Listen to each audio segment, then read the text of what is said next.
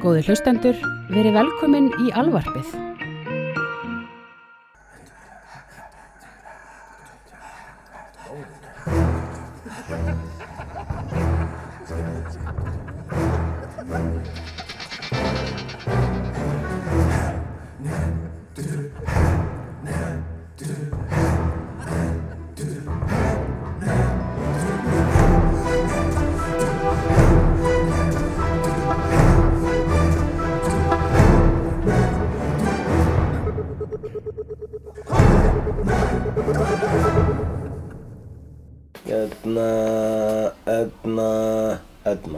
Edna. Bandaríkjamanum finnst alltaf Íslendingar verið að segja Edna aftur og aftur. Við erum alltaf að segja Edna. Og já, við erum kallaðir jáarar. Alltaf að segja ef maður heitir Edna og frá Bandaríkjamanum á Íslandi. Já. Alltaf maður finnst alltaf eins og sé fólk að tala við mann. What? Hérna, við vorum að ræða síðast sci-fi versus fantasy, hvað sci-fi, hvað fantasía. Og ég held að þetta verði ongoing rökræður hérna í frá. Okay. Ef þú vilt ekki meina að Doctor Who sé sci-fi vegna þess að það um kall í kassa og allt rosa fantasíulegt. Það ekki það sem ég sagði. Já, en það mjög mikil einföldun úr því sem ég sagði. Já, það grunninn það sem þú sagðir og það actually, mér finnst það góð rök, basically. Það eru sci-fi elementi í þessu, það fantasy elementi, þetta predominantly fantasía. Það ekki predominantly fantasía ef að eftir á skýringin útskýrir að allt sem þú varst að horfa á var í raun sci-fi. Var í raunin ekki sci-fi, það samt bara eitthvað made up shit. Já, sem að sci-fi all the time. Það bara made up shit á einhverju sem að fræðilegur möguleiki innan vísindalegs skilnings. Ég kannski svona pínu harðari á þessu vegna þess að ég líti á eitthvað sem heitir hard sci-fi sem alvöru sci-fi. Það sem að það byggt á einhverjum eðlisfræði lögmálum, einhverjum kjarnalögmálum sem eru til í okkar heimi en ekki bara næsta geimvera gerir þetta. Ok, hvað þá Tron? Ég var að horfa á Tron Legacy daginn. Hvort það sci-fi eða fantasía? Það bara tómbull af fantasía. Akkur það gerist inn í tölvu? Já, ég veit það, en eðlisfræði lögmálin eru mjög skringileg. Þetta einhvers konar myndlíkingartúlkun á því sem gerist í forriti. Þetta bara, þetta 0 og 1, skilur, þetta stafrænt. Þetta myndlíkingartúlkun, ok. Bæði við, Tron Legacy, miðað við hraða á svona stórri tölvu, hefði getað gerst á 1 sekúndu. Kannski gerðist hún á 1 sekúndu. Bara rönnuðu prógramið búið. Ég held að það var ef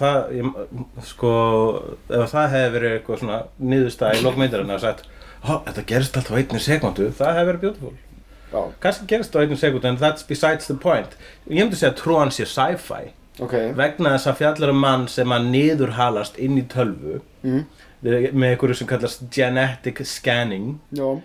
Og ég myndi segja að þetta make a sense innan vísindalegs skilnings. Þeir reyndar aðeins meira það. Það sem að þeir gera að þeir skanna inn líkama manns sem með fullur af alls konar aukaefnum eins og vatni og hinn og þessu og importa því. Þetta ekki skönnun á meðvitundinni og það færist inn.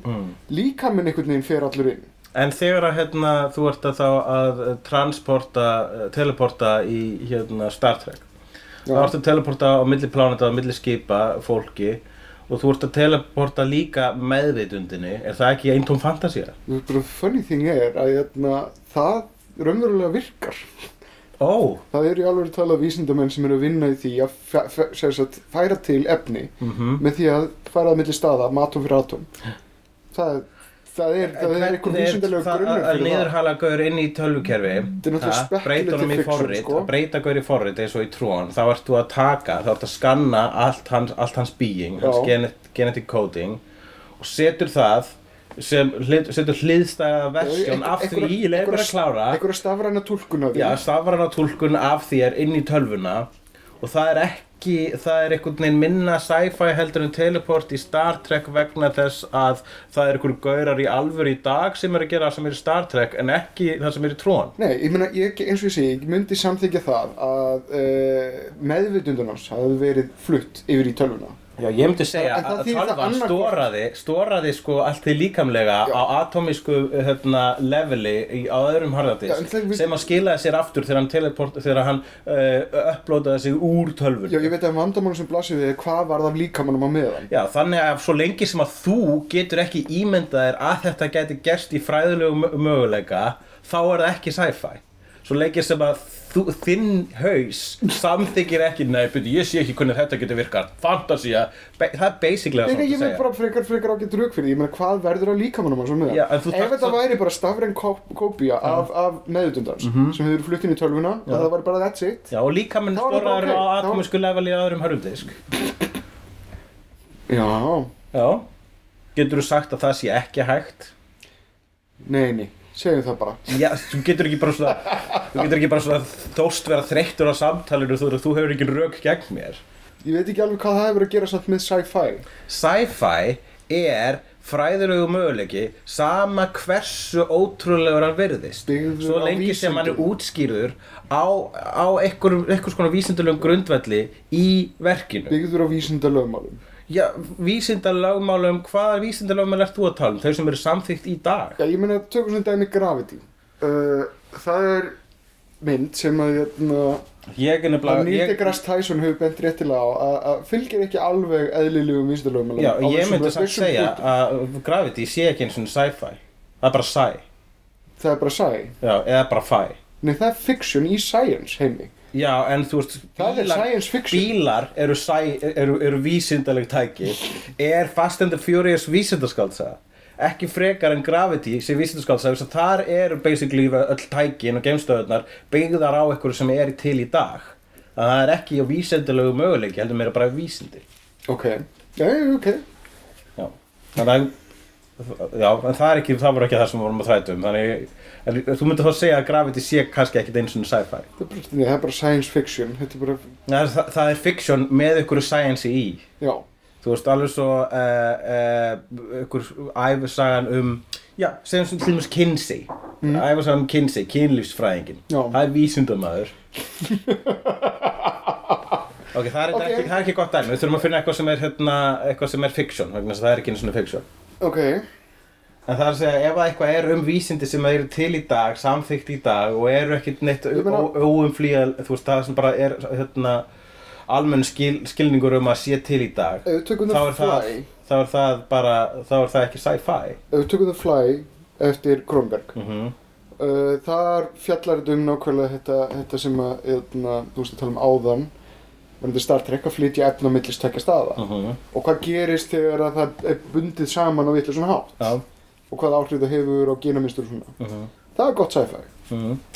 En það meikar ekki sens frekar en Tron vegna þess að líkaminn fullur af ýmsum veirum og það eru meira en bara ein fluga. Það díla við hugmyndinu það hvað gerist þegar og svona hluti. Þannig að Tron ekki að díla við hugmynd heldur og Doctor Who ekki að díla við hugmynd. Þetta bara tæki til þess að búa til tölvuleik í ævintýri tölvuleik. Hvað tæki til að búa til ævintýri tölvuleik? Tron? Nei, það hann færist yfir í tölvuleik. Þetta svona... En það sko það að þú getur blandast saman flugu og blandast ekki saman við rykhnóðrana sem voru þarna inni líka eða vírusuna sem eru í líkamanninum. Það þetta sko þarna þessir haldbæru útskýringar sem þú ert að halda í. Þær eru jafn mikið á reiki og í Tron í rauninni. Bara ekki jafn augljósar. Ég held að þetta sé orðið of langt. Já, þú gerir þetta alltaf. Þú gefst alltaf upp. Og segir bara ég nenni ekki lengur að tala um þetta. Þú ert bara að tala um einhverja vitleysu hugleikar. Vegna þess að við erum pínlítið að fara í hringi með þetta. Ég held að punktarnir okkur séu báðir komnir fram og nú erum við bara endurtakað og aftur mishátt. Já, ok, ég held að við erum látið jarðarbúa að skera um þetta. Ég held að við segja jarðarbúar, Doctor Who, sci-fi eða ekki. Tron, sci-fi eða ekki. Vegna þess að Tron, bara það að það gerist í tölvu gera það að sci-fi. Já. Við tökum fantasíun útgáfuna af Tron. Það var eitthvað eins og hvað hét myndin þarna léleg mynd, teiknimynd og leikinn mynd með honum Michael Caine, the Page Master eitthvað áleika. Ég var alveg bara hvað? Já, það einhver mynd þar sem hann fyrir bókasafn og það svona töfrabók sem teleportar hann inn í heim bókmenntanna eitthvað áleika. Og það er óumflýjanlega fantasía. vegna þess að það sama hversu mikið, við getum ekki fundið þér haldbara útskýringu á því hvernig bók ætti að geta teleportað gaur inn í ævintýra heim. En við gætum hins að fundið eitthvað scientific möguleika á því hvernig tölva getur niðurfært þig inn í digital veröld. Já. Búið til hliðstætt sjálf í digital veröld fyrir þig. Þetta það sem verið að stefna að þú svolítið draumur hjá mörgum að við getum niðurhalað afritum að meðutund okkar. Já, og Tron bara artistic myndlíking eða útskýring á því, einföldu vissilega, en sci-fi enga síður. Bæði, það eiginlega það stóra sem að hann Flynn-gaur fann upp á. Hann Jeff Bridges. Já. Það að geta, kóperað meðvitund. Það frekar stórt. Já. En hver segir það sem þetta að meðvitundin eyðist við það að vera kóperað? Ég var ekki að segja það. Nei, það tæknilega séð það sem að gerist í Tron. Að hann bara, það bara til eitt eintaka meðvitundinni. Já. Það er annarkvort eftir líkamannum eða þú ert inn í tölvuna. Já. Nei, mér finnst það ekkert endilega þurfa að vera. Þú ert að geta bara gert afrit og látið afriti lifa sína eigin lífi inn í tölvunni. Já. En það var bara ekki það sem Tron fjallaði um. En ef þú býrð til fullt af digital kópíur af sjálfu þér? Hann gerði allavega eitt digital kópíu af sjálfu sér, sem var Clue og var síðan svona einhver Hitler inni í þessum heimi. Svona lítill digital Hitler. En segjum sem svo, þú gerir fullt af digital kópíum á sjálfur. Það þú ennþá? Berð þú ábyrgð á því? Nei, ég meina það að sama klóna. Ég meina klónið, væntanlega, þú myndir ekki stjórna digital kópíuna að sér ef að þú ert að láta þig leika lausan hala. Já, þetta samt alveg þú, þetta alveg mjög sömu reynslu. Já, þú frá þeim punkti sem það skapað. Þegar leiða byrjar að gera sjálfstæðar ákvarðanir, þá það orðið annað entity. Já. Ekki einhverjar myndir digital clones? Vafalaust. Það allavega einhver hluta vegna var fyrsta sem poppaði á hausinn á mér var hinn hræðilega Tankgirl bíómynd þegar hann býr til digital haus á sig, hann Malcolm McDowell. Já. Og mér það búið að afhöfða hann og þá bara upplótar hann einhverju digital svona hologram haus á sig. Já. Okay. Sci-fi eða fantasía?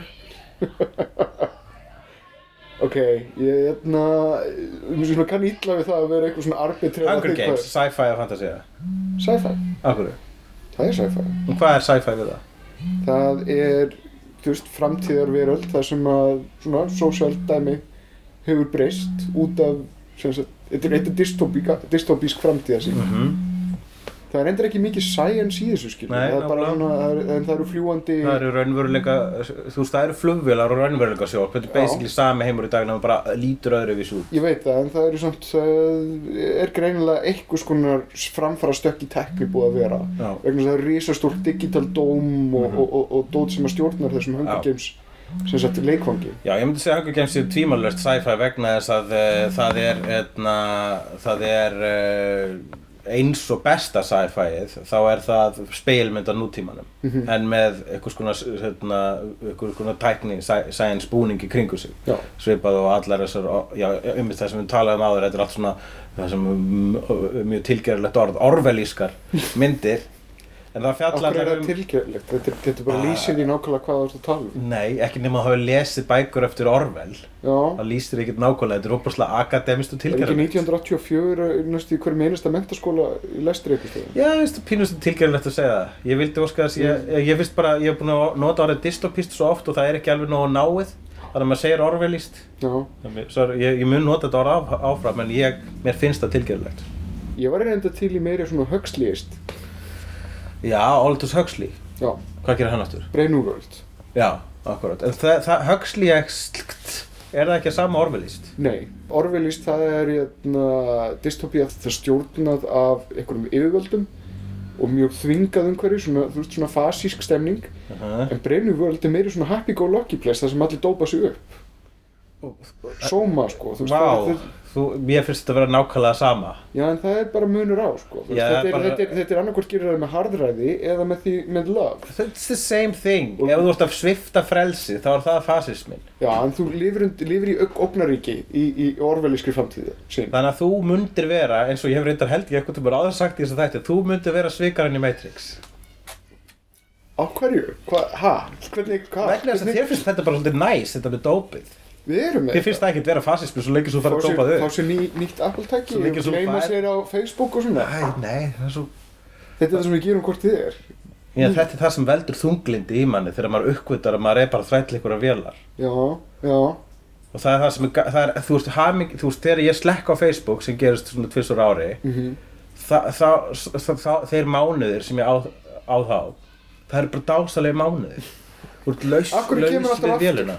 Hvernig kemur alltaf aftur? Bara svo mér sem boðið afmæli vegna þess að við erum raun þrælar og stundum segja jæja best að setja á mig aftur hlekkina svo ekki mér verið boðið afmæli. Ég held að þetta hafi meira að gera með einhvers konar mannhattur. Þið langar ekki til þess að umgangast fólk. Já, obviously, fyrir getur felum með það að fólk glatað, punktur. Það að versta sem kom fyrir plánetuna, líka það besta.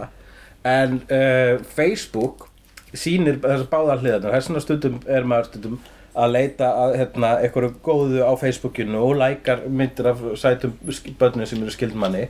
Já. En sama tíma þá er það bara svona rigning af neikvæðu tuði og fucking skoðunum og eins og Salt and Peppa sagði skoðanir þá eru þær eins og raskut. Ég held reyndar, ertu með svona mikið af neikvæðu fólki vegna þess að ég ekki með neitt sérstaklega mikið af neikvæðum tuði kannski og... finnst þér þetta sem ég finnst vera tuð, kannski finnst þér það bara vera svona umræða.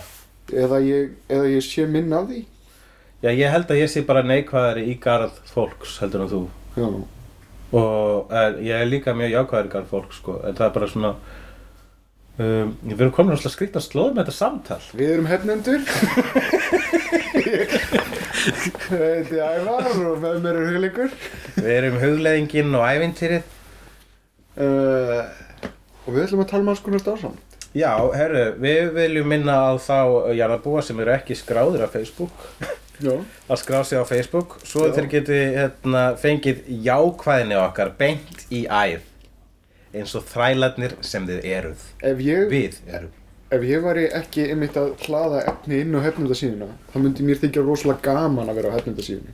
Það svo mikið að sniðu það. Já, ég eiginlega, það verður hér viðurkennt að þú setur kannski svona 80% af efninu inn á hefninu. Þú ert mjög duglegur líka. Já, það fer eftir ýmsu, en mér finnst alltaf gaman að sjá eitthvað nýtt.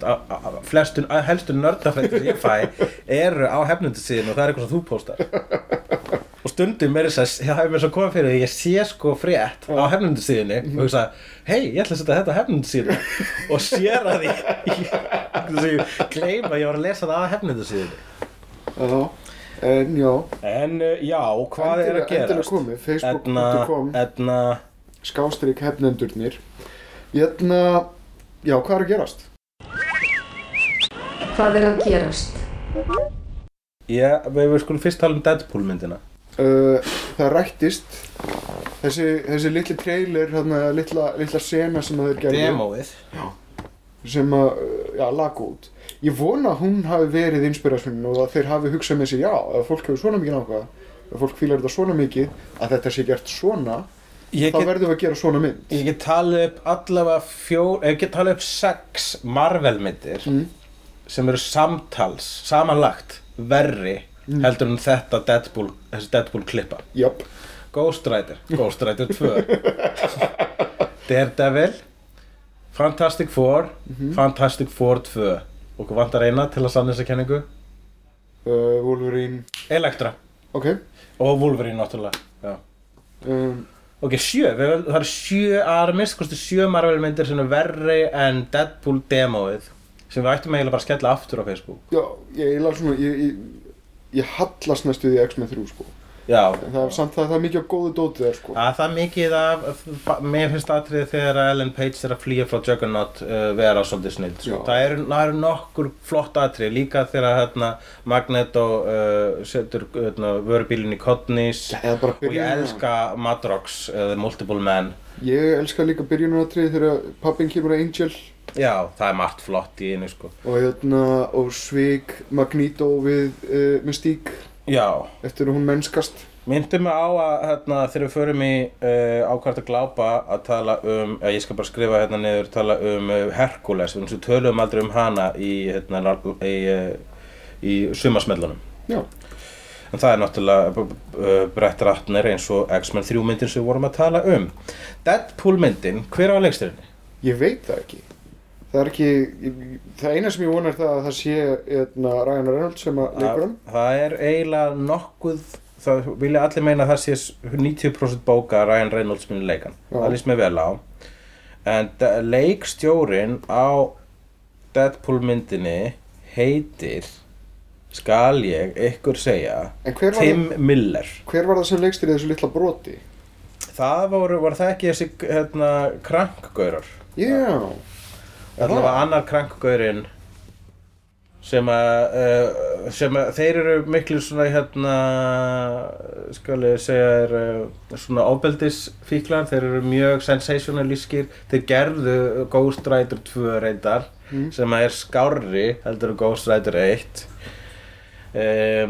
en það ekkert það sem hann hefur gert stuttmyndir hingað til sem heita þessi Tim Miller, hann gerði Rockfish og Aunt Louisa sem að ég kannast ekkert við en kannski þetta einhver svona solid auðlýsingaleikstjóri eða eitthvað ef að handritið gott já þarf að segja fyndið ef að bara Ryan Reynolds fær að vera fyndin í myndinni þá erum við góðir já, ég held það líka þannig svín virkaði allavega í þessu broti og ef að fólk ennþá að efast Ryan Reynolds þá viljum við hefnundur mæla enn eina ferðina með einni bestu rom-com allra tíma Just Friends tekið á henni, þar fær hann að njóta sín og þar fær líka hinn vanmetna leikona Anna Faris, konan hans Chris Pratt að njóta sín geðveikt hún ógeðslega fyndin í þeirra mynd en já, eitthvað fleira fyrir þetta? Já Hann Alan Moore að fara aftur í myndasöðunar. Já. Gleðifréttir. Ég ætla gera heiðarlega tilraun til að lesa þessa milljón sína skáldsögu hans sem heitir Jerúsalem. Já. Hefur ekki að lesa Voice in the Fire? Ég ekki inn í hinum skrifuðu orðum Alans Moore. Vegna þess að þau eru rosa falleg en það bara hugur minn leitar ekki. Yeah. Í svona prósa og ljóð. Það rosalega skemmtilega bara fyrstu kaflarnir þar sem að hann takmarkar sig við einhvern 50 orðaforða vegna sem hann að skrifa í hugsun frumans. Já, vá. Þannig að hann bara bjó til orðaforða til þess að reyna að tjá þær hugsanir sem hann var með. Ok, gott. Með algjöra takmarkar. Ég vil lesa það. Ég vil lesa allt með takmarkaður orðaforð. Og þetta bara fyrsti kaflinn sko. Já. Þetta svona... Hann velur einn ákveðinn stað og síðan ferðalagið í tíma. Hann prjónar saman söguna með því að fara frá frumtímum yfir í nútímann og bara allt á milli. Já, þannig að það alltaf á sama stað en að mismunandi tíma. Nema hvað sko hann... Í rauninni hann ekki að ferðast í tíma, hann líka að ferðast á stað vegna þess að staðir hreyfast alltaf sem að gera það verkum að myndir eins og Back to the Future meikar ekki sens og hvað og það þá sci-fi að fantasía.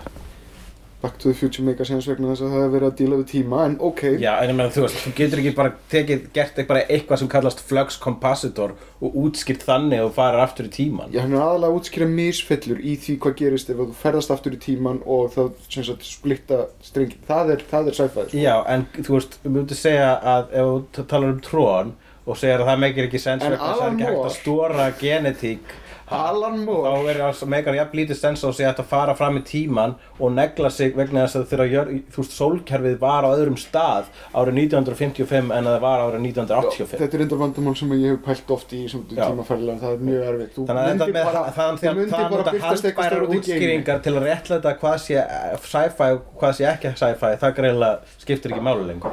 Nema hvað? Nema hvað, Alan Moore í Voice in the Fire fjallar þar Northampton, heimabæsinn. Já. En honum fannst það bara allt of vítt. Hann skrifaði nú ekki nema einhver 400.000 orð það.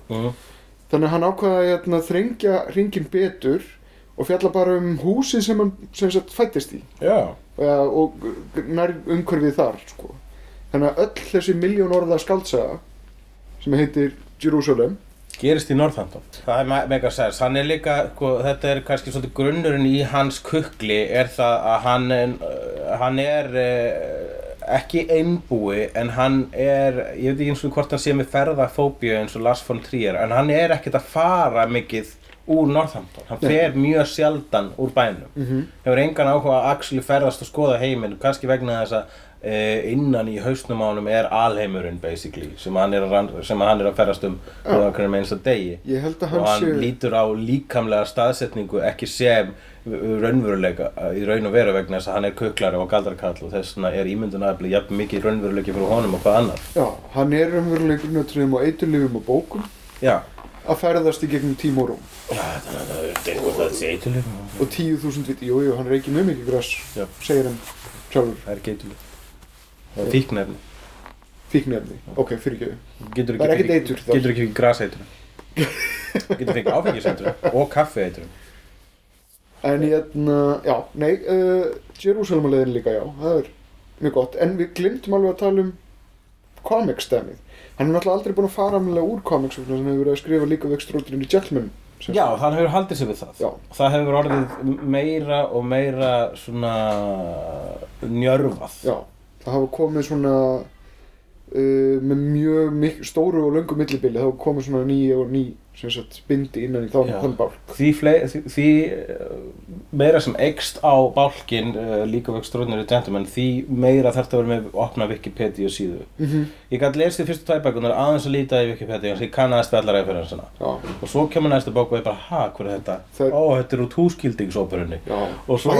Það section, túskildingshóperunni, Mac the Knife og svona, geggjusaga. Já, rosaflott.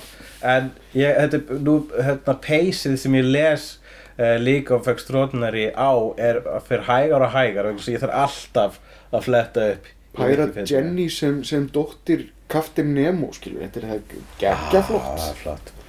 En jafnvel með fyrstu tvö bindin, hann kannski, ég held að það hafi verið ákveðin svona samverkandi þættir. Það var gaur sem Jess Nevins sem að fór og fann til allar vísanir í sem sagt viktorísk sci-fi og viktorísk fantasy sem voru í Nikolvík Stórnumir Gentleman myndasögunum og gaf út bók per bindi sko. Já, hann svona kompanjón. Já, og það alveg fáránlega dens vísanir í þessu, ógeðslega mikið hvort þeir en hann, ég held að hann hafi lesið þessar vísunum og haft gaman af þessu þannig að hann fór að reyna að svona trippa upp Jess Nevins og hafa meira. Já. Og hann glemdi þar að leiðandi pínlíti sögunu vegna þess að Black Dossier og svona dettu pínlíti út úr því að vera ekki skemmtileg saga og verður bara svolítið vísunarung og fyllir í.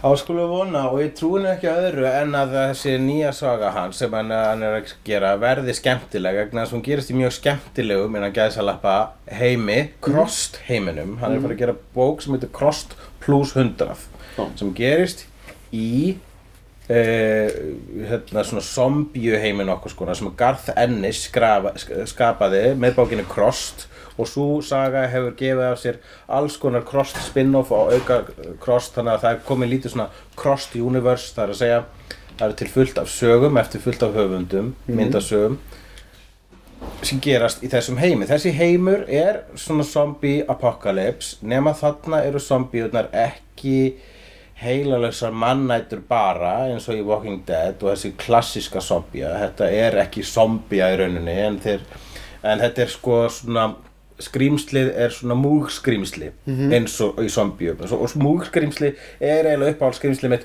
vegna þess að það svo góð spegilmynd við mannkynið. Og þess vegna góðar zombíusögur alltaf svo ógeðslega góð ádeila á okkur. Já. Og þarna versta mögulega ádeila á okkur vegna þess að zombíurnar þarna, þær eru ekki bara mannætur, heldur líka nauðgarar og sadistar. Já, ég held að sadismin sé lykilatriði, þess að zombían heilalaus vera sem ekki sérstaklega að fara að kvelja þig viljandi. Nei, hún vill bara komast í heila og gera þig að einn sér. Já, eða bara borða. Ég ekki jafn hrifinn af brains zombíunni. Akkur meina þú veist? Ég meina þú veist, zombíar í grunn og til samt ekki sadistar. Nei, akkurat. Þetta bara svona skynlausa skepnur sem að hafa sér tungur. Akkurat. En þessar zombíur, ef við tökum þau ríða þér í sárið sem voru að stinga þig í. Já.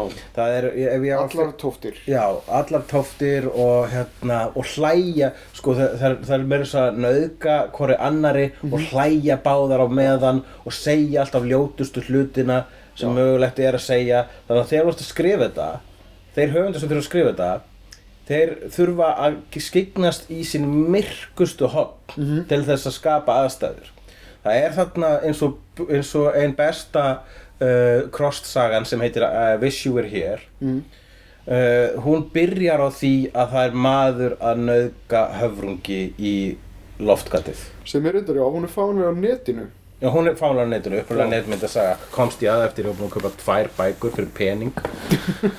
En hérna, og þetta gerir það verkum, sko, mér finnst þetta exhilarating að lesa þessa bækur. Ég, hérna, fyllir svona ákveðnu ónóta tilfinningu þar að segja að þetta myndasaga sem skapar viðbrögð og í flestum tilvikum bara frekar gott listaverk stundum. Það ein saga sem ég man ekki skrifaði sem heit Psychopath, Crossed Psychopath. Já. Hún var svo ógeðsleg að ég var meira bumbult með henni. Ég að það hafi verið David Lapham. Það gæti hafi verið David Lapham. Lapham kann svolítið á myrkrið. Hann mjög... Það eitthvað myrkt í honum. Já. Hans besta dót að sjálfsögðu þín uppáhaldsmyndasaga, Stray Bullets. Já. En hann... Sem líka alveg stútfullt af myrkri, en ekki á svona anstíkilegan og sadískan hátt. Sko. Nei, það gerist í veruleika sem nærri okkur. Já, en sko, krossinni, það ákveðin losun sem að á sér staði mitt þegar maður les krosssögur. Þetta alveg það hræðilegasta sem gæti mögulega gerst. Þetta ógeðslegustu myndasögur sem til allavega í hinum vestræna heimi. Við skulum ekki fara út í hvað Japan hefur gert. En það já, þetta ekki fyrir alla. Ég held að þessu...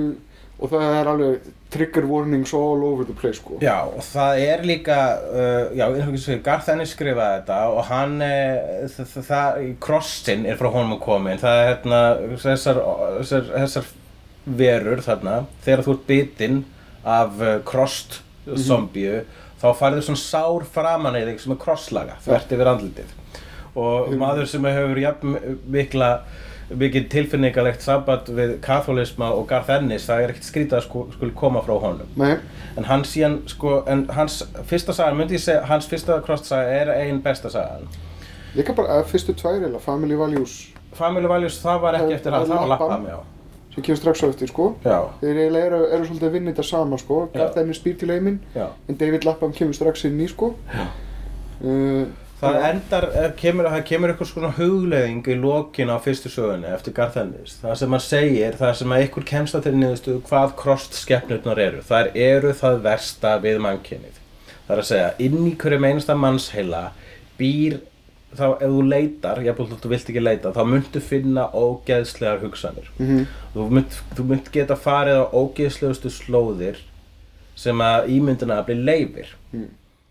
Þegar þú færð þannig að krossvírus í þig, þá ferðu umsögulaust í að framkvæma hið ógeðslegasta sem þú dettur í hug bara alveg hiklaust. Stopparinn fer, hið síðaða eðli. Akkúrat. Og samfélagskennd hverfur. Hverfur og það kemur einhvers konar algjörlega, hvað orðið ekki... Hvað beislislaust? Nei, hvað orðið? Óbeislað. Óbeislað. Ég ætti að lesa fleiri sögur með litlum orðaforða. Óbeislað. Það kemur óbeislað skrýmslið. Hið óbeislaða sjálf sprettur fram. Hið ljótasta í þér. Já, það sem þú vilt ekki viðkenna að býr inni í þér. Hver einasti barnaníðingur, hver einasti nauðgari, hver einasti sadisti sem að, sadistinn í öllum brýst fram og þeir byrja að skera sjálfa sig okkur. Sambærilegasta sem ég sé í popular kultúr The Reavers úr Firefly. Já, reyndar. Og mann þegar þeir byrtust fyrst, þá fekk maður líka svona ónóta tilfinningu. Þetta var svo óþægilegt að vita af því þarna út í myrkasta geimnum voru einhverjir svona geimsjóræningjar sem að pynta sjálfa sig og eins og einn karakterinn Firefly sagði If they catch you, they will eat you, rape you, and kill you, and if you're lucky, in that order. Það basically það sem að crossed fólkið og nú Alan Moore, besti myndasöguhöfundur allra tíma, að fara að gera sögu sem gerist í þessum heimi, gerist reyndar fjarlægari þessum heimi heldur en aðra crossover vegna sem gerist 100 ár í framtíðin. Já, ég meina að þetta sprettur upp úr því að þeir spjalla saman hann og Garth Ennis þessa veiru og hvaða áhrif hún hefur á mannkynið. Já. Og hvað gerist ef við sleppum undan eða þetta verður að einhverjum ef crossverurnar halda áfram að þróast? Já. Og ég veit ekki alveg hvað teika þetta hann ætlar að hafa á þessu vegna þess að þetta náttúrulega ekki komið út. Þetta virkar á mér sem mjög spennandi bara að stúdía í hvað mannkynið og hvernig við vinnum úr þessum málum sko. Vegna þess að ef það eitthvað sem getur gert eitthvað sniðugt úr svona pælingum það Alan Moore. Já. Hlakka til að sjá þetta. Já. Á hvað ertu að glápa? Varst þú að glápa á hvað? Já. Hvað varst að glápa á? Sko, ég búinn að vera í smá svona Steve Martin ferðalagi. Já. Sem ég var að checka á Dirty Rotten Scoundrels aftur. Hún góð. Hún frábær. Sérstaklega þar sem hann leikur þarna, já, mjög tæpa bróður Michael Caine til þess að fæla burt sem sagt konur. Já. Með korktapp á gaflinum sínum og svona. Korktappinn á gaflinum. Og síðan var ég að kíkja á Pink Panther myndirnar. Já, ég skil ekki hvernig þú komist í gegn. Á myndirnar, horfðu á heilar tvær? Já. Þetta bara... Varstu mjög þunnur? Jú, mjög þunnur. Já. Ég get ekki sagt að ég hafi horft á þær samt alveg frá byrjun til enda. Ég svona dottaði einhvern veginn yfir þeim. Já. En það fullt af góðu physical comedy í þessu og frábæri leikarar. Já.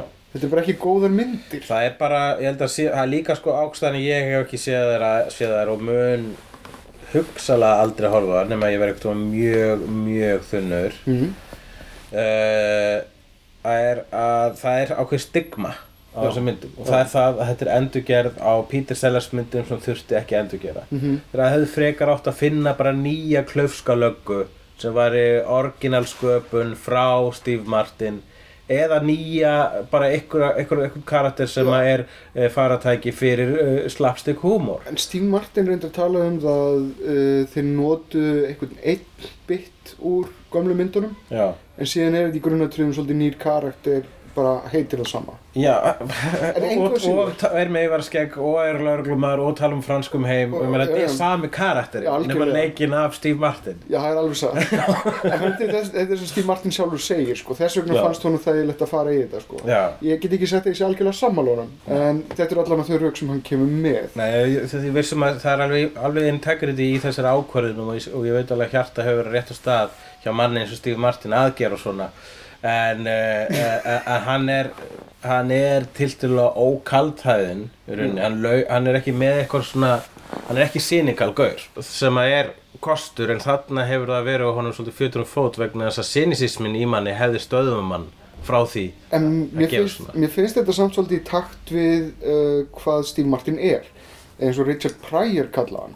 Hann sagði það að það sem að væri listin af Steve Martins væri að taka allt draslið og gera það fyndið. Já. Þannig að auðvitað fer hann og sem sagt í þessa hít að reyna að gera Clouseau fyndin einhvern veginn aftur. Uppistandið hans eru bara mjög fullt af lélegum fyndnum bröndurum. Já, sem verði einhverjum hluta vegna fyndir vegna þess að hvernig hann presnir það hans list. Drepfyndið drasl. Já, drepfyndið drasl. Og þannig að ég skil það, mér finnst þetta alveg falla innan í hans wheelhouse sko. En ég mæli samt ekki með þessum myndum.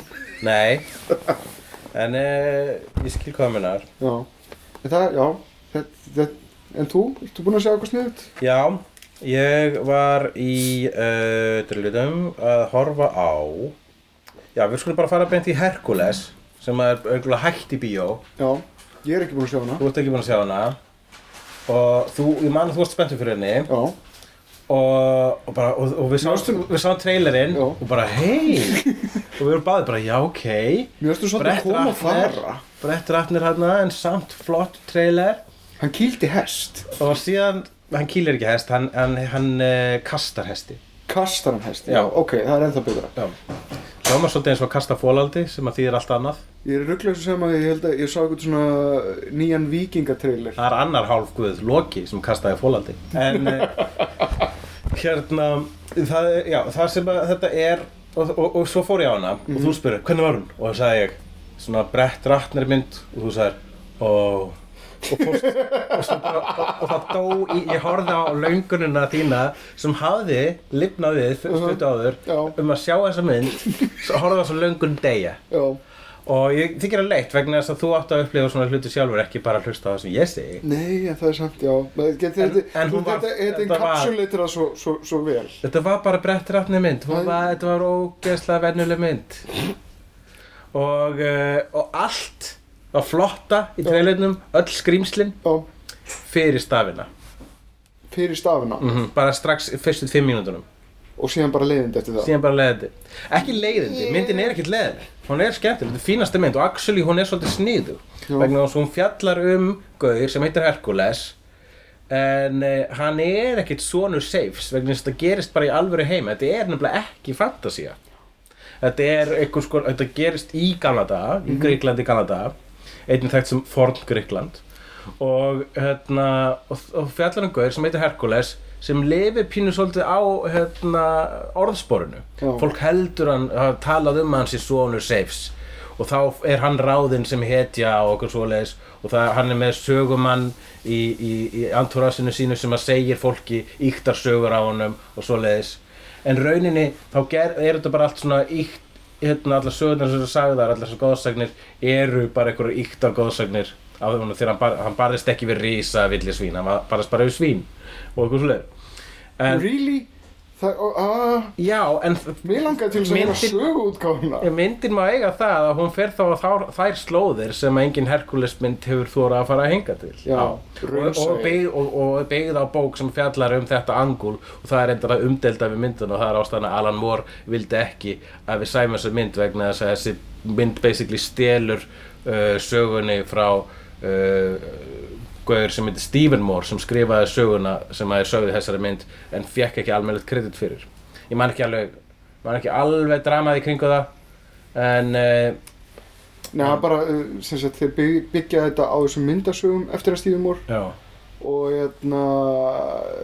hann held ég ekki getið í kredits og allt hans teik bara stólið wholesale já það sem hann fór greiðslu fyrir ekki annars vegna þess að Steve Moore dáinn akkurat, þetta hið sorglegasta mál og ofanalag síðan myndin bara alveg bullandi meðalmennska það sem mistökin sem þessi stærstu mistökin sem þessi mynd gerir að hún að fara þegar hún establisher frekar snemma eftir búin að sýna okkur fullt af awesome CGI skrýmslum að við erum ekki að fara að sjá meira af þessum skrýmslum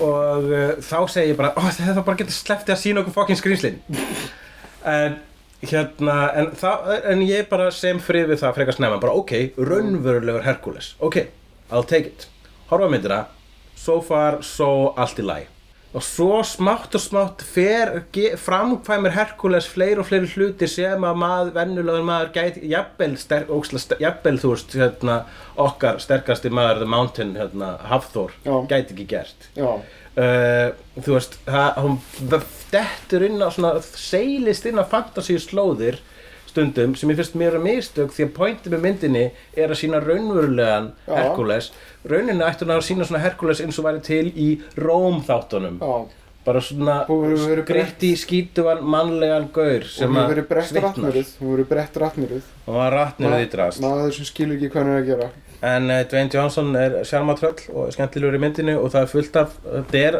góð skemmtun hún bara óslega venjuleg hann það alltaf Herri, ég horfði reyndar á mynd sem að ég héti Ég horf ekki aftur From Hell byggði á horfðir þú á From Hell og allar ekki að horfa á hana aftur? Nei, ég sá hana á sínu tíma og lofaðar þá að sjá hana ekki aftur já. En svona eftir að það poppaði upp nýr suspect í Jack the Ripper morðunum þá kíkti ég á þá mynd aftur vegna þess að ég svona rifja upp hversu slæm hún væri og ég var með svona pínu why do you do this to you? Ég skil þetta ekki Þetta svona morbid fascination ég ætla að sjá þessa mynd sem mér fannst óslega leiðileg ég ætla að halda áfram að horfa á þessa þætti sem ég þoli þetta eitthvað svona munka svona sjálfpínsl ég að svipa mig eitthvað eitthvað verður maður ég vil samt hafa kontrast með það slæma með því góða svo ég viti hvað það góð gott já I get that, en meira svo þegar ég viljandi að fara að horfa á slæmar myndir, já, þá vil ég helst horfa á slæmar myndir sem eru skemmtilega. En þetta hafði reyndar eitt gott payoff, og það það hérna, ég horfði á þetta, þetta alveg ennþá mjög slæm mynd og þetta alveg abomination miðað við, it's an abomination miðað við það sem að hérna, verkið byggt á, sko, þessari myndasögu eftir Alan Moore. En hérna, það var einhvern tímann bresk sjónvarpsmynd með Michael Caine í aðalhlutverki. Já, hann þið átti, já. Sem er miklu betri. Já, heitir bara Jack the Ripper og beygir á sömu kenningu Alan Moore bókin og sem er hérna skrumskæld þarna í From Hell myndinni. Já, sem að Jane Seymour leikur Mary Kelly síðasta fórnarlambans. Já, það er topp ræma. Já. Mæli eindregið með henni, hún er eins og mikið af hérna þú veist, 80s, 90s, BBC myndunum, þá er hún svo rosalega sóber og algjörlega látlaus, þetta bara, hér bara myndin kom til að segja þér sögu punktur. Og var sýndi mitt hérna í 2 hlutum á RÚV í gamla daga. Frekar sólut mynd. Æðisleg mynd. Rifja hann upp. Ég var að horfa á í gær á RÚV á Birdcage. Já. Og ég hef séð Birdcage, þetta örugglega svona 7. skipti sem ég sé það mynd. Okay. Og ég hef mér aldrei fundist úr jafn skemmtilega og í gær. Ég hef bara að játa það að ég hef ekki séð The Birdcage síðan ég sá hann í bíó sinni tíma. Hún, sko, hérna, ég veit ekki, hún fer svona, þú veist, hún blómstraði svolítið þegar hún kom fyrst út vegna þess að þá var, hérna, þá var gay community í kvikmyndum og popular kultúr var svolítið að blómstra. Það var svolítið bara svona fleiri voru að viðurkenna að þetta var allt í lagi, þetta var svolítið nýja brumið af því, sko. Bara svona og allir að fagna þessu. Þetta er líka svona komískt flaming gay. Já, og síðan sko fórum við þróaðist hinn vestræni heimur fór í gegnum ákveðið svona politically correct tímabil, þar sem að svona lagað hefði ekkert gengið það vel að gera það, vegna þess að myndin er jafn mikið að gera grín að samkynhneigðum stereotypum og hún er að fagna þeim. En síðan sko núna í dag þá erum við í einhverju post-ironísku skeiði þar sem að þessi mynd hún virkar bara dásamlega vel, en líka bara vegna þess að leikararnir standa sig ógeðslega vel og myndin er uppfull af góðum karakterum. Þetta er endurgerð af franskri mynd sem heitir Le Cage aux Folles. Og það kom mér mynd númer 2 í þeim flokki. Það eru tvær Le Cage aux Folles myndir. Ég sé hvoruga. Og ég hef á tilfinningunni að fransku myndirnar séu ófyndnari vegna þess að frakkar eru ófyndnari heldur en ég meina, come on, hvað finnast það franska mynd sem þú séð? Le Magnifique. Hvað myndir það? Það með honum Jean-Paul Belmondo og mjög svona meta. Þetta fjallar rithöfund sem reyna að klára skáldsöguna sína. Og við sjáum svona action, hann að skrifa njósnamynd. Þar sem að það gerist eitthvað voðalega alvarlegir hlutir, en nema hvað það detta út þegar hann slær inn ritvillur, þá kannski kemur banan á ströndina og alls konar weird dots. Le Magnifique. Já, ok, og reyndar Jacques Tati, svo ég gerist. Já, Mon Onkel, þeir eru góðir í slapstickinu, en mér finnst þeir stundum sko fara of langt í því. Stundum er þetta eins og Les Visiteurs, sem eru skemmtilega myndir, en það er svolítið mikið svona En Delicatessen? Delicatessen, jú, hún er fín, það fer eftir hvernig síðast þegar ég horfði á Delicatessen, það fannst mér ekki jafn góð. Já, ok. Þá var ég ekki stuði fyrir allar þessar grettur. Þú þarft svolítið að semja frið við hérna frönsku grettur og ætlar að þola eina franska gafamynd. However, I digress. Það sem er sérstakt við Birdcage er það að Robin Williams, sem er dásamlegur í myndinni, hann er straight-gaurinn, og þá er ég ekki að meina straight í merkingunni kynvís, sem er hræðilegt orð, næst ég að hræðilegt orð og móðursjúkur, en hann er straight, hann er hérna, það er grín tvíeyki í myndinni, hann og Nathan Lane sem var tiltölulega óþekktur þá, aðalega þekktur sem Tímon og Pumbu. Nathan Lane er miklu meiri skrípafígúra heldur en Robin Williams. Vanalega er Robin Williams skrýpafígúran og einhver annar er straight fígúran. En þarna er hann straight-gaurinn og hann leikur það svo vel, aðalega vegna þess að hann leikur líka, í þessu tilviki er straight-gaurinn ástfanginn af fíbla-gaurinnum. Og það tensjón og það þeir hérna, það alvöru blossa þarna sko. Það er actual neisti. Ég myndi segja sko að hérna, þetta fer á hérna top 10, top 5 listan, allavega top 10 listan yfir bestu hérna neistar í, hvað segir maður, segir ekki neisti heldur? Litlum leistaverður, svarta bál. Ég er ekki að spyrja um málsháttinn, ég er að spyrja um hvað segir það þegar svona er neisti á milli tveggja leikara, hvað er þessi? Það bara... Ekki tension. Hiti, ertu að meina chemistry? Chemistry, já. Þeir voru með chemistry. Já, það var gott chemistry á milli þeirra. Gott chemistry á milli þeirra og á heima þarna uppi yfir bestu chemistry í nýlegra kvikmynda þar á meðal, þú veist, þarna uppi með, þú veist, Jennifer Lopez og George Clooney, Out of Sight. Ég held reyndar að þessi einmitt... Sandra Bullock og Keanu Reeves í Speed. Já, ég held að það hafi verið einmitt þessi mynd sem hafi verið þess valdandi að Vesperó þarna kirkjan ætlaði að mótmæla við jarðarförina hans, Robin Williams. Jú, var þessi mynd. Já, þar sem hann, þú veist, kondónar samkynhneigð. Já, fucked up ástæðu og allar ástæðunum sem þeir nota til að mótmæla einhverju. En þeir gera sitt research allavega. Maður ímynda sér að það sem þeir sitja svona einhverjum, eða þau, þetta eru aðalega dætur hans þarna gaus, sitja og horfa svona þóttafull á hitt og þetta. Og hérna, en ég held að þau horfa á þetta allt saman til þess að hata þetta.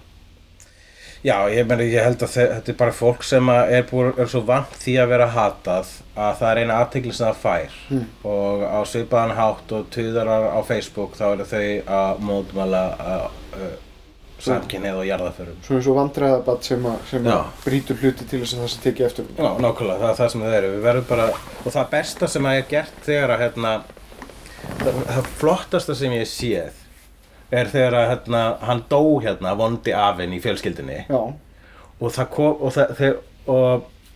og þau fóru myndust samt ekki dampinn og fóru strax einhverja vikuna seinna að mótmæla einhverju skipulagi mótmæli við einhverja jarðarför. Mættu einhverju hommar með skilti sem stóð á We're sorry for your loss. Það er að besta sem hún gerir við að hata það. Þú verður að elska það. Vegna þess að þeir veit ekki hvað þeir eru að gera við það. Þeir geta nákvæmlega ekkert gert við það. Kissa Hitler. Kissa Hitler. En það sem að mér langast að segja, bara eitt í viðbót í sambandi við hérna Birdcage, er að hann á lítinn leiksögur í henni, hann Hank Azaria. Já. Hann leikur hérna þjóninn þeirra sem Guatemala og You're just afraid of my Guatemaliness. Og ég var ekkert að horfa aukaefni á Slingblade. Já. Og þá var Hank Azaria að tala sem góður vinur Billy Bob Thornton. Að tala það, ég man ekki hvað þeir voru ekkert að leika saman í mynd. Voru báðir búnir að leika í Birdcage og Slingblade. Já. Og þeir voru með svona engaflipp í gangi, þannig að alltaf þegar þeir fóru í hádegismat á milli takna og svona, þá voru þeir í karakter sem homaþjónninn á Birdcage og Slingblade og voru bara svona saman í bíl. I think I should go for Mexican, what do you think, Slingblade? Don't like Mexican, never tried it, supposed to got fries. I don't know about the fries. Og svo, ég hefði svo mikið viljað vera að flauga á bílrúðu þá. Gott fjör. Málefni dagsins. Hvað málefni dagsins? Við vorum að tala gaggrýni, alveg, við vorum ekkert búin að... Það var rosalega víður völlur. Hvað var maður að byrja? Þú ert að núna frá frumsýna leikverk. Já. Ein leik sem heitir Kenneth Money. Já. Beigður á karakter úr sjónvarpsþáttum sem þú skrifaðir. Frumsýnt 25. september í Borgarleikhúsinu. Borgarleikhúsinu.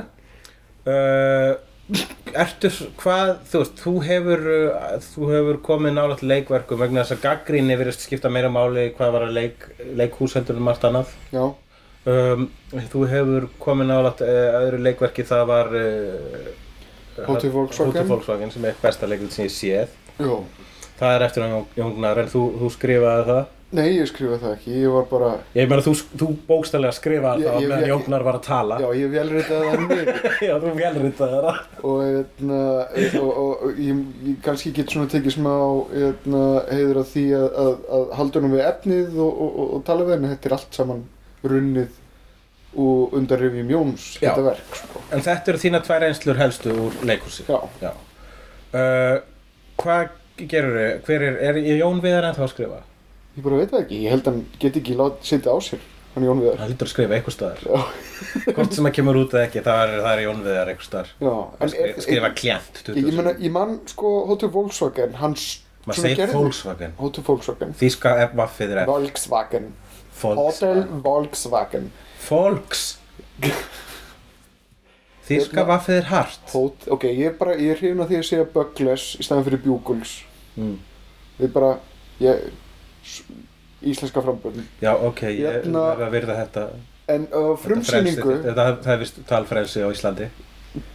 Í frumsýningu Hotel Volkswagen þá gerði Jón Viðar sérstakt sjóur því að standa upp og ganga út áður en uppklappi var.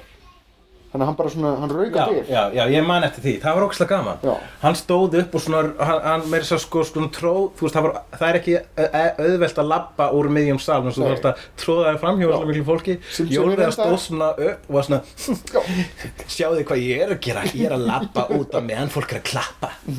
Sem reyndar kannski þægilegur þegar fólk að klappa vegna þess að fólk búið að standa upp hvort þið sko. Ég veit ekki hversu gáfulegt það mér að vera eitthvað svona að dissa leikgagnrýnanda vegna þess að hann hefur gagnrýnt mig allavega tvisvar, ef ekki þrisvar. Og hefurðu fengið góða dóma? Nei, auðvitað ekki.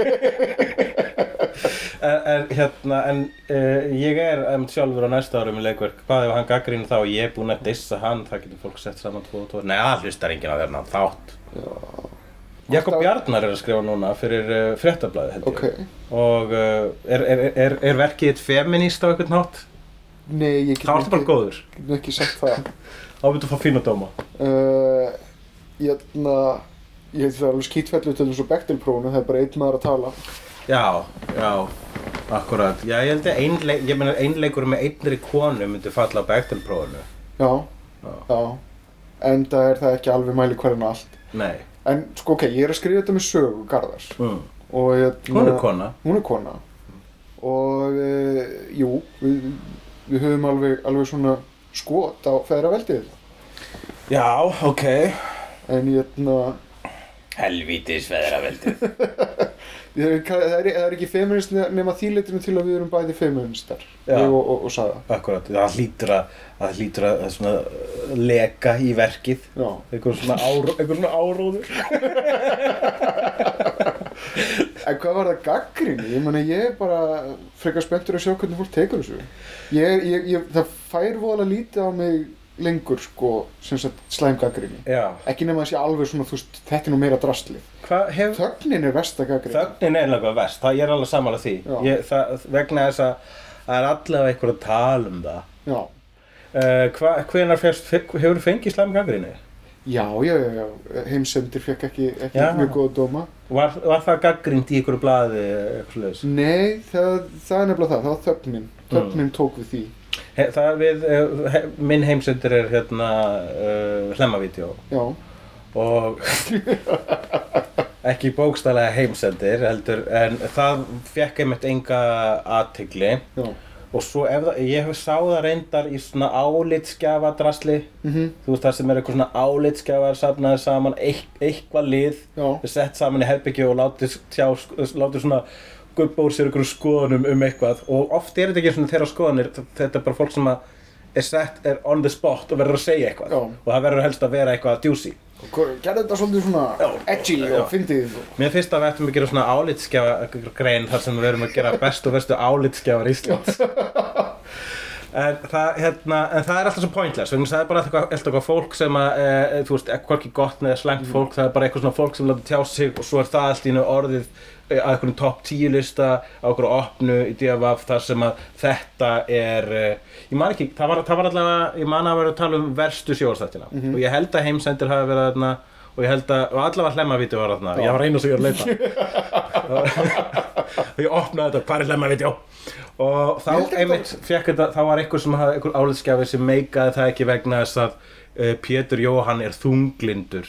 Hvað, hver vill sjá þunglindan Pétur Jóhann? Fyrsta lagi, hann var ekki þunglindur, hann var bara ekki einhver sprelligosi eins og í þínum vöktum þarna. Og hérna, en... Hann mjög jákvæður og bjarteygur í heimsenda. Já, hann var mjög sætur heimsenda.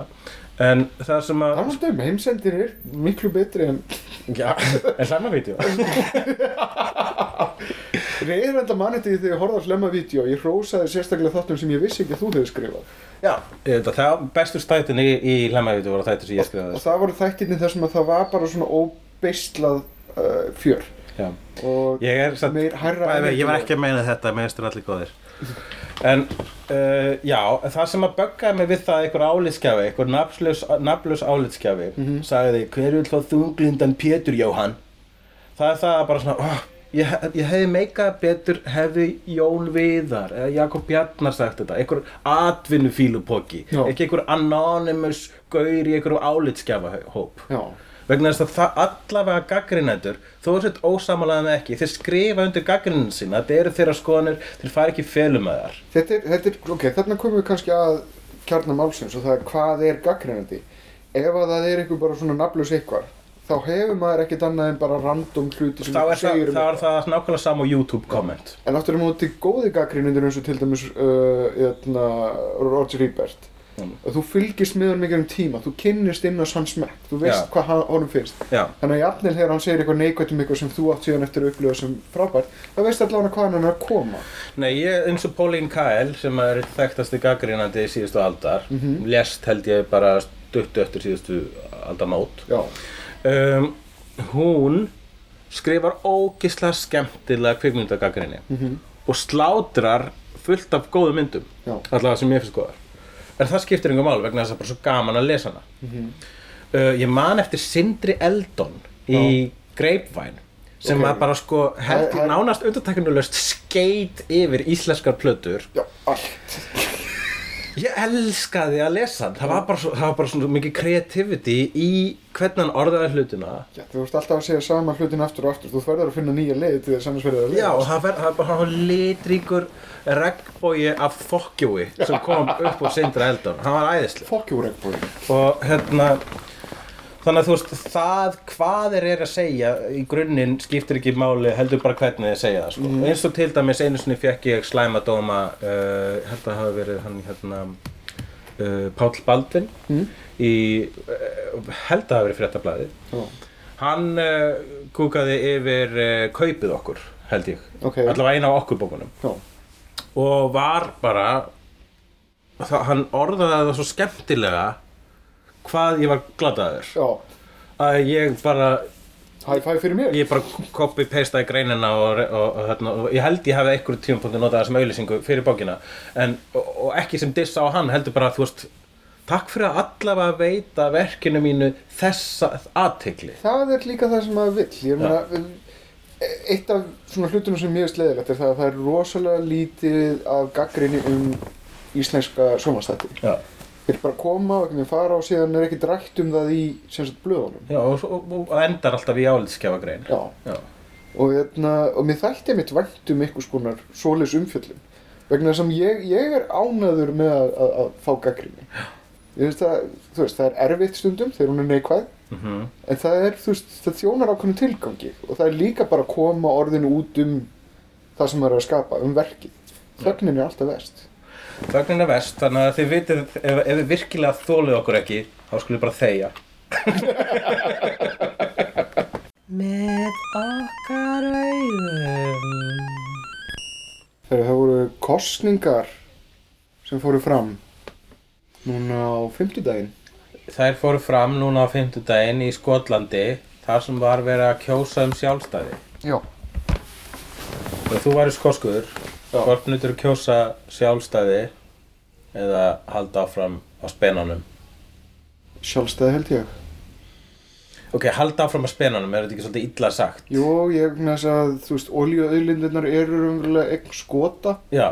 Þannig að teknilega séu þeir breska krúnan á spenanum og Skotum. Akkurát, og ég sá John Oliver í sínum þætti sem heitir Last Week Tonight, eða ekki? Hann kom með ágæta greiningu á hvernig sabbat Skotland og breyta virkar. Já, þau verður hafðir að spotta í svolítinn tíma. Já, það basically eru sko, breyta bara að vera óslega leiðilega við skota óslega lengi, en núna þegar skota vilja fara þá eru bara, ekki fara, ég meina hvað ég held að vera vinir. Já. En veita þeir honum eitthvað, veitir Bretland Skotland eitthvað svona öryggi? Sko, þetta er aðalega það, Skotar mjög liberal. Já. Og Bretar mjög konservatív. Já. Og það alltaf konservatív stjórn í Downing Street. Konservatív. Í haldsemi. Mankind. Og þeir bara fíla það ekkert. Þeir eiga svolítið meiri samleið með Norðurlanda þjóðunum í lunderni og stemningu sko. Já, akkurat. Þeir eru svolítið Íslendingar Bretlands. Já. Ég held að við gætum gert helviti góða þrenningu. Já. Með einmitt svona þessum jaðar. Finnland, Ísland, Skotland og Færeyjar saman að eilífu. Mjög gott. Þetta verður killer bandalag. The axis of awesome. Já. Já, en sko, hér þar sem að, sko, ég veit einn af mínum hetjum. Hann með því að þetta haldi áfram sameinað. Ekki, hann Grant? Nei, ég var að hugsa um Eddie Izzard, ég veit ekkert hvar Grant Já. Grant líklega sjálfstæðið sinni. Eddie Izzard ekki skotið þannig. Nei, en Eddie Izzard hann heldur ekki gera út af einhverjum berskum ástæðum. Eddie Izzard Evrópubandalags sinni. Já. Út af og hann gaf eitthvað sem ástæðu sem ég heyrði hann segja í spjallþættunum hans Kevin Pollack að Izzard vill að þjóðir sameinist vegna þess að í Kanada á steinöld þá vorum við bara ættbálkar hér og þar í sitt hvorum helli og vorum ættbálkar að lemja hvorn annan svo hafa kannski tveir ættbálkar ákveðið að hætta lemmikotnanana og sameinast svo að þeir geti öðlast meira öryggi og rækta bæði akur og frið. Þess svo sameinuðust nógu margir ættbálkar saman til að þær eru þjóðir og svo hafa þjóðir sameinast öðru þjóðum oft með stríði reyndar og það hafa verið svoköldu keisaraveldi. Já, en Skotar hafa einmitt verið innlimaðir með svoköldu miklu stríði eins og í Braveheart. Akkúrat, það sem að hann hins var Eddie Izzard að reyna að agitera fyrir það að fólk hætti að sameinast með stríði og sameinast frekar með, hey, ef við verðum bara saman þá þurfum við ekki að slást og þá kannski getum við og það sem basically, ástæðan ég svona svolítið fljótandi með í þessari hugmynd vegna þess að ég útópisti og nævisti öll dýrin skóinum eiga að vera vinir, það minn nævismi mér sama hvað það segir realisma og það gengur ekki og hefur ekki séð fréttirhulli öll dýrin skóinum eiga að vera vinir, punktur, hættu sem kjafta þér og og þannig það í Star Trek sem þegar kemur pólitík þá hugsa ég alltaf til Star Trek þá erum við bara humans humans og við hittum Klingons og þá næsta skrif að vera vinir Klingona sem að Star Trek 4 fjallaði og hún var skrifuð þegar að var verið að rífa niður Berlínarmúrinn sú mynd og þeir notuðu þá pólitík sem hliðstæð spegilmynd við The Undiscovered Country sem Star Trek 4 þar sem að Christopher Plummer fór kostum sem Klingonu sem vitnaði Shakespeare allavega en það Undiscovered Country vísun í Shakespeare verk hvað var það? Tempest? Nei, Hamlet ég man það ekki however það líklega Hamlet ég man það ekki sjálf þannig að sko Star Trekkarinn í mér segir Akkur vill fólk búa til annað land? Ekki til nóga löndum í þessu heimi? Getum við ekki fucking sameinað þessu lönd og fara og fundið aðra plánetur og haldið partíinu áfram gangandi? Ég veit að þetta sem ég að segja núna myndi margir kalla nævisma but you may say that I'm a dreamer but I'm not the only one. Sko, ég reyndar alveg sammála þessu, allir ég að vera vinir. Já. Á heimbóginn þá vil ég hafa svolítið fjölbreyttan hóp Já. Að það sé ekki einhver einsleit bara breiða sem komið yfir og allir í eins búningum. Nei, ég vil ekki losna við þjóðir, ég vil bara losna við landamæri. Já. Ég vil ekki losna við kúltúra og tungumál, ég vil bara losna við allan misskilning og kjaftaði. Já. En nú væru Skotar í þeirri aðstöðu, að ef þeir myndu lýsa yfir sjálfstæði, þá myndu þeir missa tenginguna við breska pundið og leita eiginlega í ESB. Þannig að þeir myndu eiginlega frekar renna úr þessu litla bandalagi, gamla heimsveldinu, gamla litla lokaða plásinu og renna frekar einmitt í meira samstarf við Norðurlandaþjóðir og kannski meira samstarf við ESB. Og það jafnvel vera meira samstarf við Eddie Izzard. Já. Já, það Eddie Izzard vill sko að Bretland fari í ESB. Já. Þetta aðalega kannski einmitt að þeir sem eru þarna fyrir norðan og eru svolítið aðgreindir einhvern veginn í huga hins almenna Breta sem Skotar. Og það gert gísa þeim og þeir eru einhvern veginn skringilegir. Þeir eru ekki alveg proper Englishmen, þeir eru svona... Swords off, you fucking cunt! Ginger cunt. Já. Og sem þýðir það að þeir eru kannski ekki þræla þjóð, en þeir eru undirokar einhvern veginn. Þeir verða ekki jafnir við borðið. Já, í núinu og á fimmtudaginn þá hélt ég með sjálfstæði Skota. Já. Og gera það þá. Mér finnst það bara, það pönkarinn í mér hins vegar segir bara já endilega, það væri svo gaman, það væri svo skemmtilegt fuck you við íhaldið að losa sig frá því. Og allt sem bitnar á íhaldinu bara gott. Já. Bara sama hvað, það bara gott ef íhaldið pissar á sig. Það eitthvað heillandi líka við það hvernig Bretland svona dvínandi heimsveldi, búin að missa öll löndin í Afríku, Indland, allt þetta risastóra flæmi af jörð og fólki sem þeir tóku yfir á heimsveldisárunum núna einhvern veginn bara lokað inn í Norður-Írland, Wales, Skotland og England. Kannski lausnin ekki sameining, kannski það öfugt við það sem ég að hugsa. Kannski það bara fleiri þjóðir, fleiri lönd. Og kannski ættum við bara Ísland að skiptast niður í kannski svona 20 lítil lönd. Ég reyndar svolítið svag fyrir þessari hugmynd að við gerumst 20. ríki Noregs.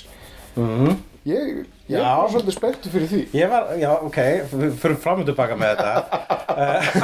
Það alveg hinn áttur. Tölum aðeins það og síðan skulum tala milljónlönd kenninguna mína. En það út af því að það ákveðin kraftur í fjöldanum. Já. Það litli smákongar geta valdið miklu meiri skaða í einmitt svona stærra samhengi þar sem þeir eru ábyrgir fyrir alls konar hlutum. Já. Ef allar þjóðir eru bara pínu litlar. Já. Þá erum við aftur komin í tribalismann sko. Já. En þá er ekki neitt stórveldi að lúskra á minni þjóðum. Já, ég hugsaði þetta þannig. Ég myndi þig langa að búa í landinu 101 Reykjavík. Ég bý í landinu 101 Reykjavík. sem enginn horfir á Idol. Hitt Ísland. Það sem já. Hefur ekki stundum sem sé risastórt svona Idol-skiltu og bara hver horfir á þetta? Allir aðrir á Íslandi horfa á þetta, allir nema þessi litli klúbbur sem við búum í. Og við alltaf eitthvað hvað fólk kaus Framsóknarflokkinn? Já, allir sem eru ekki upplýstir og við í 101. Einmitt, viltu meiri latti með þessu? Já, ég var bara að dissa Framsóknarflokkinn, það ekki hipsterabrugga. Ég held að allt hitt sem þú sagðir á undan gæti verið alveg nokkra 100 kallar. Ég held að það hafi verið alveg svona 40-100 kallar hipsterabrugga út af þátt. Já, nei, algjörlega, en það sem ég var að hugsa hugmynd sem að ég fæ úr skáldsögu sem heitir Only Forward og vísindaskáldsaga eftir Michael Marshall Smith og ein besta bók með stöfum sem ég lesið. Only Forward gerist í framtíðarheimi þar sem búið að skipta öllu í hverfi. Það ekki lengur lönd, það eru neighborhoods. Flestu landmassin bara borgir og honum skipt niður í hverfi. Þannig að hvernig þú vilt búa, þú getur bara valið þitt hvernig þú vilt búa vegna þess að það er alltaf eitthvað hverfi fyrir það. Já. Aðalpersónan í þessari bók býr í hverfi sem heitir Color Neighborhood. Já. Og það bara svona tiltölulega venjulegt hverfi fyrir utan það að það mismunandi litaþema á hverjum degi. Þannig að bara allt breytir lit á hverjum degi. Okay. Óbúslega ómerkilegt bara svona það svolítið sænskt. Já. Svolítið svona IKEA. Svona bjó svona IKEA hverfi. og en þar var annað hverfi sem hét sem var hérna svona hverfi sem var alveg lokað fyrir umheiminum og allir sem byggu því hverfi héldu að umheiminum væri eyðimörk. Já. Það svolítið svona The Island hverfi eða reyndar meira eins og í bókinni Spare sem líka eftir Michael Marshall Smith þar sem Island stal hugmyndinu frá. Mm. Og svo var hverfi þarna sem heitir Cat Neighborhood. Já. Og þar byggu bara kettir.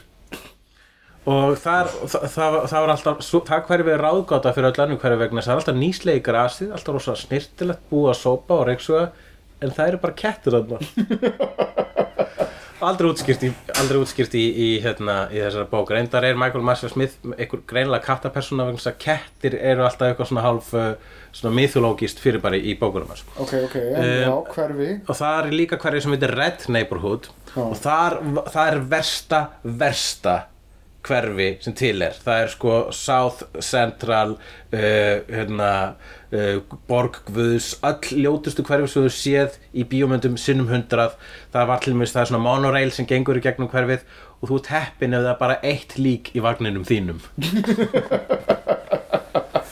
þannig að þarna ákveðin hugmynd þarna sko heimur sem hefur tekið þessar hugmynd mikilvægi fjölbreytileikans og sett það bara í aðgerð að fjölbreytileikin bara heimsmyndin þú getur fundið þitt einhvers staðar ég nefnilega ég svolítið hrifinn af þessar hugmyndum fjölbreytileika maður get ekki valið sér nákvæmna vegna þess að þannig öðlast maður víðsýni ef maður með nákvæmna sem maður valdi sér ekki ef maður þarf að umgangast annað fólk sem ekki hluti af þínum þakkagangi þá vex maður sem manneski brósal rátt. Já. Við erum aftur móti í svona huglægu hverfaskipulagi á Facebook. Já. Þar sem við erum aðalega umgangast vini sem við veljum okkur og við getum blokkað það sem okkur líkar illa. Og við búum til okkar digital bólur í kringu það og erum alltaf hissa á því að idol skildi að það verið sjórpinu. Já, Facebook þar sem við búum til okkar eigið litla kattakverfi. Já. Allt voðalega snyrtilegt. Allt voðalega snyrtilegt nýbúin að sópa. Ég veit ekki hvort komist að einhverju niðurstöðu þarna. Við byrjuðum að tala sjálfstæði og síðan var það alltaf orðið mjög afstætt hugtak. Já. Ég held að það hafi gert okkur gott til dæmis að vera sjálfstæð þjóð. Og ég held að við græðum á því. Já. Við höfum identitet, við þurfum að bjarga okkur sjálf. Ég held að það sé bara hvati og vöxtur í því. En að halda í höndina á öðrum þjóðum, ertu minna sjálfstæður? Nei, en þú þarft að tala við fólk líka, Já. Ekki vera dykk. Það að vera sjálfstæður. Því það ekki endilega að þú gefur það upp á bátinn að vera að eiga samskipti annað fólk og þurfa að deila með öðrum. Hér heimurinn svona ætti kannski að virka. Segjum bara að allar þjóðir væri bara ein gata. Það væri bara bárugata. Já. Og þú vilt ekki að næsta hús sé bara einhverjir methhausar sem að kveikja í hundum. Já. En þetta samt ekki þitt hús. Þitt hús og það þitt sjálfstæða ríki.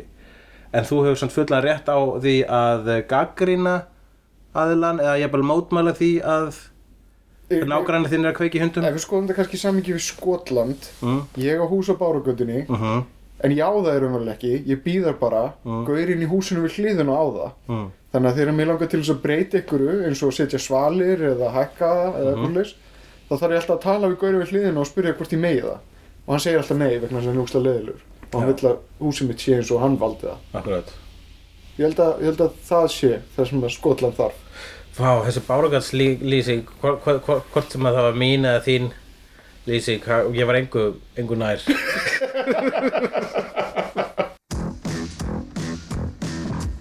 Ógnar björn má alltaf sjá í Reykjavík á landinu loftin blá.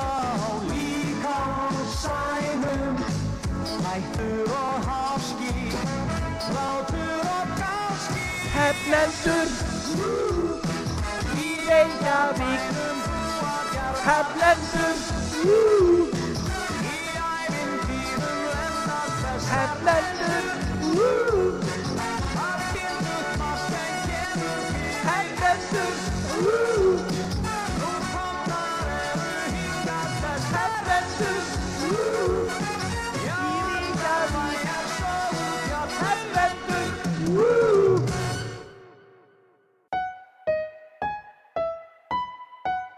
Takk fyrir að hlusta.